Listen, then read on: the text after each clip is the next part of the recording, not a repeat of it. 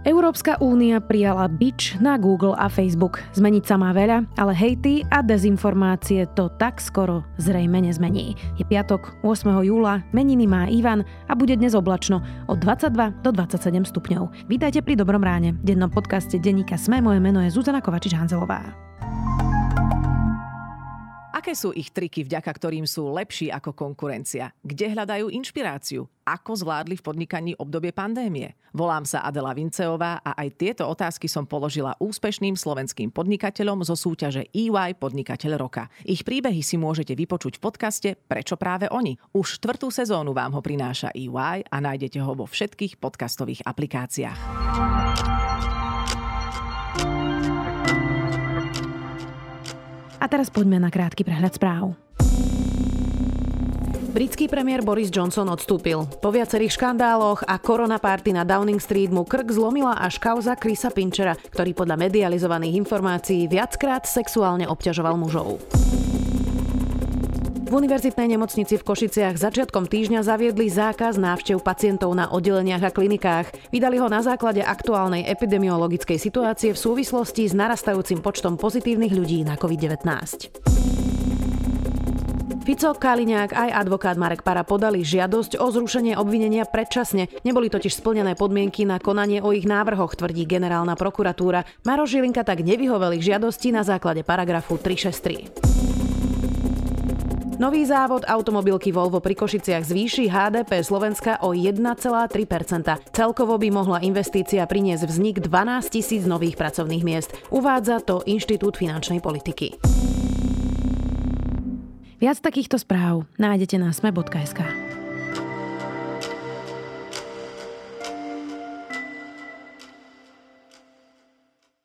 Internetové giganty budú mať ťažšie časy v Európe. Európsky parlament schválil dve smernice, ktoré regulujú firmy ako Google či Facebook. Riešiť chce dezinformácie, nenávisť, ale aj dominantné postavenie na trhu, aplikácie či algoritmy. Pomôžu nové smernice tomu, aby na internete nebol priestor zahltený nenávisťou, alebo je to len ďalšia malá aktivita, ktorá internetový hejt nezmení? Porozprávam sa s moderátorom podcastu Klik a zástupcom šéf-redaktorky denníka Sme, Ondrejom Podstupkom. It's being hailed as the start of a new era for online protection. The European Union has approved rules to force big technology firms such as Google, Facebook, and Twitter to remove illegal content. If they don't, they could be fined billions of dollars. Ondro, tak o čom sú teda tie smernice DSA a DMA? Je to taký krkolomný názov. Je to krkolomný názov, ale v princípe máš, to sú dva veľké okruhy. DSA je Digital Services Act a to je smernica, ktorá sa pokúša opraviť to, ako veľké firmy ako Facebook, Apple, Google vplývajú na našu spoločnosť. Teda akože je to snaha dostať pod kontrolu ich fungovanie a ich dopad na to, ako žijeme. A potom to DMA, teda Digital Markets Act, je akoby snaha upraviť ich konkurenčné prostredie tak, aby mohli vzniknúť iné konkurenčné firmy, iné firmy, ktoré budú robiť to, čo robí Facebook a Google, aby to robilo lepšie. To je to, čo riešilo napríklad niektoré apky, že sa nevedia dostať na Apple a na Google, kde sa ponúkajú apky? Toto, o tomto hovoríme? Um, hovoríme um, aj čiastočne o tomto, ale najmä hovoríme o tom, aby nefungovali tí, aby nemohli tie veľké firmy využívať svoju váhu na to, aby ako ohýbali prostredie. E, používa sa často termín, ktorý sa volá gatekeeper, e, to je taká skratka, ale teda je to, že strážca brány, ale v princípe si môžeš predstaviť, že veľmi veľký hráč na tom trhu. Predstav si firmu Meta, alebo teda Facebook, ktorý má WhatsApp, ktorý má stovky, desiatky miliónov používateľov. A teraz tých ľudí, keď ty si urobíš novú apku, tak je veľmi ťažké ich prehovoriť, že poďte používať moju novú apku, lebo však oni už majú tú apku, ktorú majú všetci ich kamaráti. A Facebook ti dnes môže povedať, že no ale my vás nepustíme do WhatsAppu. My akože tuto máme nejaké vlastné veci a, a choďte preč. A napríklad toho DMA, teda tá trhová regulácia, urobí to, že za veľmi špecifických podmienok povie Facebooku, že nie, vy musíte mať technicky urobené riešenie, ktoré pustí vášho konkurenta k týmto dátam. Tam je trochu problém, že ty nevieš napísať ten zákon úplne univerzálne, lebo potom zrazu je, je, je príliš široký. Ne, ne, nechceš zaceliť žiadny zákon na jednu konkrétnu firmu, nechceš robiť z Facebook, lebo ten Facebook ho rýchlo obíde. Čiže vlastne potrebuje, je, je, je to veľmi náročná regulácia, ktorá potrebuje veľmi veľký alebo široký vykonávací aparát. Potrebuješ veľa úradníkov, potrebuješ veľa analytikov, právnikov, ktorí reálne sa budú pozerať. Tie pravidlá sú naformulované pomerne široko, ale vymožiteľne, aspoň podľa tých prvých analýz. Čiže t- oni začnú, potrebuješ desiatky, stovky úradníkov, ktorí sa zrazu začnú pozerať, že dobre, ako to vlastne má Facebook urobené to riešenie a klamú nám, keď nám hovoria, že my ale nemôžeme ten WhatsApp otvoriť, lebo to pokazí ten základný produkt. Tam naozaj potrebuješ niekoho, kto dojde a povie, že no, to je klamstvo, lebo pozrite sa, tuto naši datoví analytici urobili štruktúru a môžete to urobiť. Toto, toto, toto, toto, toto, sú tri riešenia, chcem, aby ste jedno použili, tuto máte dátum, vráti sa za, za 6 mesiacov k nám naspäť. Mm, dobre, to je e, o tých apkách a nejakých technických riešeniach. Mňa ale teda viac sa priznám zaujíma nejaký ten nezákonný obsah a dezinformácie. Ako riešia tieto smernice dezinformácie, klamstva a nenávisť? To, je zase to DSA, teda to Digital Services Act. A tu je niekoľko úrovní prístupu. Opäť najviac nových povinností dostávajú tie najväčšie, najväčšie firmy. Firma, ktorá má viac ako 45 miliónov zákazníkov v európskom priestore mesačne, tak dostáva batériu nových povinností, ktoré budú musieť vykonávať. Je to napríklad všetko od, od pravidel typu, že musíte mať niekoho, kto zdvihne telefón. Že, že proste vy musíte mať zastúpenie a keď sa s vami potrebuje niekto z ako bruselskej alebo teda z európskej, z toho dohľadového úradu rozprávať, tak tuto je kontaktná osoba.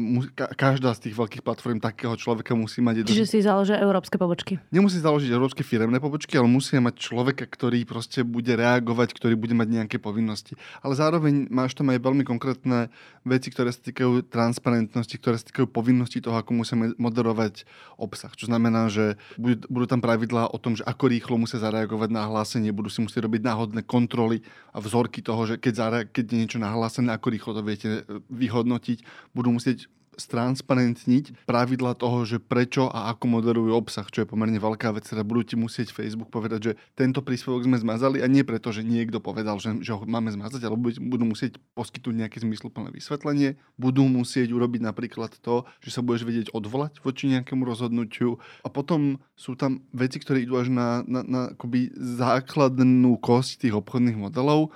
Dezinformácie si dnes šíria kvôli tomu, že sú akoby veľmi lákavé a, a ako lož obehne svet, kým si pravda stihne obuť topánky, to platí na tých sociálnych sieťach. Znásobené tisíce, lebo tu lož ľudia ešte šíria, ale tie nové pravidlá napríklad prikazujú, že každá z týchto veľkých sietí ti bude musieť dať na výber, že chcem, aby si mi ukazovala veci, ktoré mi ponúka algoritmus, ktorý presne vyťahuje tých ako konšpirátorov, alebo chcem iba odporúčania od ľudí, ktorých som si ja explicitne vybral a, budeš mu, a každá z tých sociálnych sietí bude musieť zabudovať prepínatko pre mňa ako používateľa, kedy si ja budem môcť povedať, že Facebook nechcem vidieť nič, čo si tvoj robot myslí, že chcem vidieť, ukáž mi iba ľudí, ktorých som ja explicitne povedal, že chcem vidieť ich príspevky. Čiže sa vrátime ako keby k tomu, k tej old school verzii, na ktorej sme vyrástli zo začiatku. Vrátime sa k nej a teraz opäť. Všetko toto je problém s tým, že je to komplikované, lebo Facebook má pravidlo to zavie- má povinnosť to zaviesť, ale ako presne to zavedie, kde bude schovaný tento tlačidlo, e, ako ťaž, koľko klikov v nejakých nastaveniach ho bude treba, aby ho bolo treba vyvolať.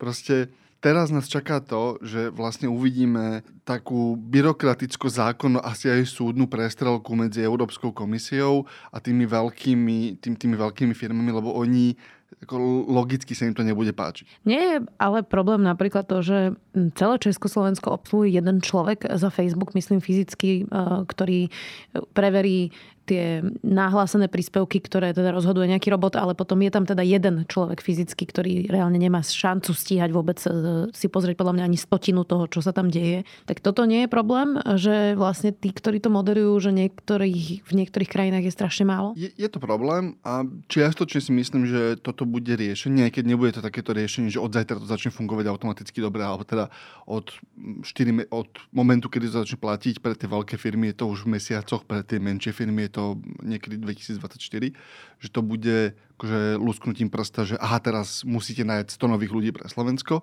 ale tým, že máš pravidlá, ktoré ti hovoria, že nie musíš včasne zmoderovať obsah, musíš mať a musíš vedieť vysvetliť, prečo je ten obsah ako zmoderovaný. Je to spôsob, ako tlačia na tie veľké platformy, aby, aha, že pre Facebook to znamená, že dobre, nikto mu neprikázal prijať nových ľudí, 100 nových ľudí na Slovensku, ale ten jeden človek, ktorý im doteraz hovoril, že to sa nedá stíhať, tak im teraz bude hovoriť, že to sa nedá stíhať a ak to nebudem stíhať, tak tuto je pokuta ktorá z toho bude. A, a, zrazu, keď sa, a zrazu, keď si Facebook, tak máš tú kalkuláciu inú, že či tu niekto akože z východnej Európy hovorí, že to sa nedá stíhať a čo? Ale tu je, že aha, tu niekto z východnej Európy hovorí, že to sa nedá stíhať a tá pokuta koľko je, že aha, toľko to, tak nie je lacnejšie tam nájsť ďalších 10 ľudí k nemu, aby sa to akože dalo stíhať a riziko tej pokuty bolo nižšie. Čiže je to, je, je to nátlak, je to akoby páka, ktoré oni používajú na to, aby presne dotlačili tie veľké siete k väčšej zodpovednosti za ten obsah. Je tá pokuta taká veľká? Ja som si čítala, že tam je maximum, tuším, 10% z obratu, ale je to pre taký Facebook a Google napríklad veľa, veď to sú naozaj veľmi, veľmi bohaté firmy. Je to strašne veľa to je, ono sa to nezdá, ale 10% celkového obratu nie je zisku, obratu. Čo znamená všetky peniaze, ktoré celá tá firma globálne príjme a tie pokuty záleží od toho, ktorú z tých smerníc ako aplikuje, že či je to opakované porušenie, ale začínajú niekde pri jednotkách percent a končia pri 20%. A ak by mal Apple alebo Facebook alebo Google zaplatiť 10% svojich globálnych tržieb, tá firma nezbankrotuje nie je to, nie je to bank akože likvidačné, ale ty nechceš mať likvidačnú ponuku, lebo všetky tie firmy, môžeme si o nich mysleť veľa, akože aj pekných a škredých vecí, ale sú veľmi dôležité a užitočné pre mnohých ľudí stále. Uh, ale tá pokuta je naozaj že veľmi, veľmi vysoká v miliardách eur a potom je to presne ten, ten moment je, že chceme radšej zapla- chceme riskovať miliardy eur pokuty alebo minúť stovky miliónov na to, aby sme opravili naše fungovanie. Tak tých stov, tie stovky miliónov sú biznisovo lepšie rozhodnutie a opäť, v momente, keď ti hrozia pokuty v aj jednotkách percent obratu, tak akcionári sa už pýtajú. Akcionári, akože to je veľa peňazí, ja by som to radšej chcel ako dividendu, tak to vyriešte, prosím. Je toto, Ondro, úplne prvý pokus vôbec na svete zregulovať napríklad Facebook a Google a je to zásadné, o čom sa tu teraz rozprávam? Lebo z toho, čo si ty povedal, mi vyplýva, že to bude trvať ešte niekoľko rokov, kým sa dopracujeme reálne napríklad aj k nejakému rozsudku, prípadne keď sa potom niekto odvolá a nejaká pokuta by aj bola a podobne. Čiže to bude trvať nejaký čas a ne, nebude to ani jednoduché. Ale je toto podľa teba prelomové? Podľa mňa je to prelomové, lebo sa stala vec, ktorá sa naozaj ešte nikdy nestala. A to je to, že máš veľké nadnárodné firmy, ktoré si povedzme, že 15 rokov operujú v tom, v tom spoločnom verejnom digitálnom priestore, ktorý im objektívne pomohli vytvoriť, ale operujú si v ňom úplne svoj...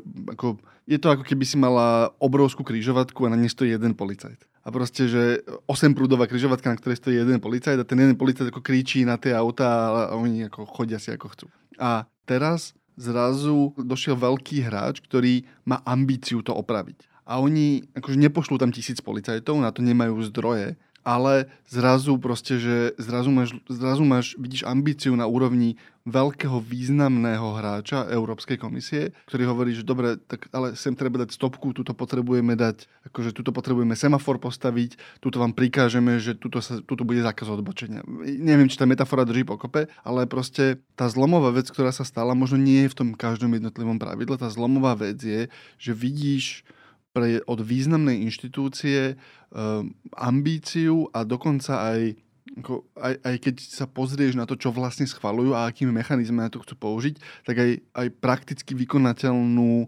chuť regulovať to prostredie. A, a, a tu, aby som zahral akože Diablovho alebo Zuckerbergovho advokáta, je to veľmi náročné, lebo uh, napríklad, keď začali sa o týchto dvoch reguláciách hovoriť, tak boli oveľa tvrdšie, ako sú dnes. Respektíve boli naformulované explicitnejšie, ale v, začali sa vlastne e, o, ozývať organizácie, ktoré za normálnych okolností dosť ostro kritizujú Facebook a strážia zásahy do súkromia a hovoril, že pozor, že ak to zavedíte týmto spôsobom, tak je to nástroj na cenzúru. Lebo, lebo, lebo je, je, to, je to ťažké nabalancovať. Ty môžeš tlačiť na tie, na tie veľké firmy, aby lepšie manažovali, aby lepšie moderovali, aby zabránili šíreniu dezinformácií, ale um, je to, to je veľmi tenká hranica medzi týmto a medzi, medzi cenzúrou. A dobre ju nastaviť, ako dobre to podchytiť, dobre nájsť ten balans je mimoriadne ťažké. Je tam niečo, čo ti chýba? Ondro, čo by si tam ty chcel vidieť a prosto buď to tam vypadlo, alebo to tam nedali, lebo je to príliš komplikované. Je tam niečo, čo by si tam ty osobne chcel vidieť? Uh, sú, sú dve veci. Jedna vec, ktorú ja by som chcel vidieť, ale tá je nereálna, ale k tej sa dostanem, ale jedna vec, ktorá je, kde je legitimná obava o to, že ako to celé vlastne dopadne a, a, a to sú ľudské zdroje. Uh, ja som to hovoril pred chvíľkou, je pravdepodobné, že budú potrebovať stovky ľudí v nejakom, ako máš takú klasickú predstavu o bruselských úradníkoch, kde je akože tisíce úradníkov, ktorí niečo robia v Bruseli, nikto nevie čo. Ona je ako milná poväčšinou a teraz naozaj budeš potrebovať akože bruselský úrad, ktorý bude mať pravdepodobne stovky ľudí. Lebo ty, aby si vedela robiť zmysluplnú oponentúru a, a v momente, keď presne príde na nejaký súdny spor, aby si vedela, aby si nestala na vode v tej regulácii, tak potrebuješ mať programátorov, anal- dátových analytikov, právnikov, potrebuješ mať ľudí, ktorí rozumejú umelej inteligencii, algoritmom a nie jedného, dvoch, ale jedného, dvoch pre každú z tých veľkých firiem, ktorú ideš regulovať. Oni potrebujú manažerov, obslužný personál a tak ďalej a tak ďalej. A zrazu máš prvý raz v histórii naozaj narastajúcu takú tú, že plnohodnotnú bruselskú byrokraciu, ktorá, ktorá doteraz neexistovala. Nevieme, či ju budeme schopní vytvoriť. Uh, oni, je, je v, tom, v tých pravidlách je urobený niečo ako servisný poplatok. V momente, keď si akože veľká internetová firma narastieš do nejakej veľkosti asi v Európe, tak Európe si hovoriť, že zoberieme si nejaké percento z tvojich tržieb, aby sme financovali dohľad nad tebou. Čo je ako pe- pekný nápad, ale akože nie, nie je jasné, či to bude dosť. Ale môže to byť dosť, uh, lebo ak tých ľudí vieš aspoň trochu konkurenčne schopne zaplatiť, tak je pravdepodobné, že sa môže stať to, že napríklad vo Facebooku je veľa ľudí, inžinierov, produktových manažerov, ktorí tam prišli pred mnohými rokmi a naozaj chceli, že ja urobím ten algoritmus dobrý, aby akože pomáhal. A potom došiel niekto z hora a povedal, že nie, ty urobíš ten algoritmus tak, aby zarábal. A oni sú tam, lebo je to práca, ktorá ich bavila, sú nespokojní. A v momente, keď ako, aha, tu je nejaká, akože, nejaká inštitúcia, ktorá hovorí, že dobre, my ideme akože, to opravovať, je možné, že sa im podarí, ako, najlepší scenár je, že sa ti podarí pretiahnuť tých ľudí, ktorí dnes robia tie algoritmy a nie sú spokojní s tým, ako fungujú, do tej dozornej funkcie. Na stranu svetla, keby sme to povedali filmovo. Um, neviem, či by som... Ako to rozdelenie na, na svetlo a tmu je tam veľmi náročné. A, a potom je jedna vec, ktorú ja som akože hrozne dlho by som chcel, aby sa stala, ale tam má ešte viac problém ako všetko, o čom sme sa rozprávali. A to je to, že aby v Európe ako by narástol ten apetít na ako reguláciu alebo na prevzatie kontroly nad tými dátami natoľko, že by sa zmenil ako úplne od základov náš vzťah k tým technológiám a povedalo by sa, že tie dáta, ktoré má o mne Facebook, nie sú Facebooku, ale sú moje. Lebo dnes z Facebooku mne nazbiera dáta a tie dáta podľa licencie, ktorú ja som každý odklikol bez toho, aby si ju čítal, akože drží Facebook, môže s nimi obchodovať, robiť si s nimi čo len chce. A, a teoreticky je možné pre mm, Európsku úniu schváliť zákon, ktorý hovorí, že každý jeden bajt údajov, ktorý o mne niekto má, je môj a on mi ho iba spravuje. To, ti, to by od základu zmenilo náš vzťah vlastne. S tým je toľko problémov, že podľa mňa to bude, ako, ak to niekto urobí, tak to bude trvať 10 ročí. Tam ešte nie sme. Ondrej Podstupka, moderátor podcastu Klik a zástupca šéf-redaktorky denníka Sme.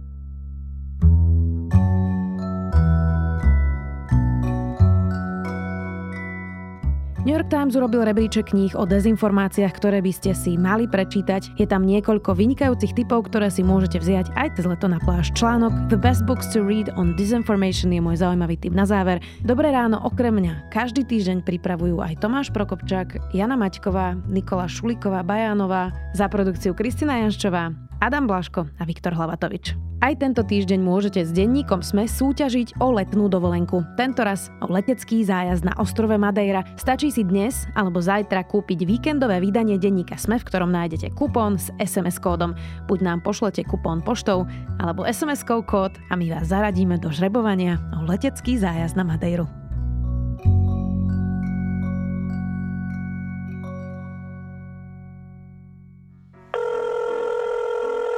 Dobrý deň. Dobrý deň, tu je Adam Blaško, ja moderujem satirický podcast Piatoček. Máte na chvíľku čas? Akože absolútne vôbec, hej.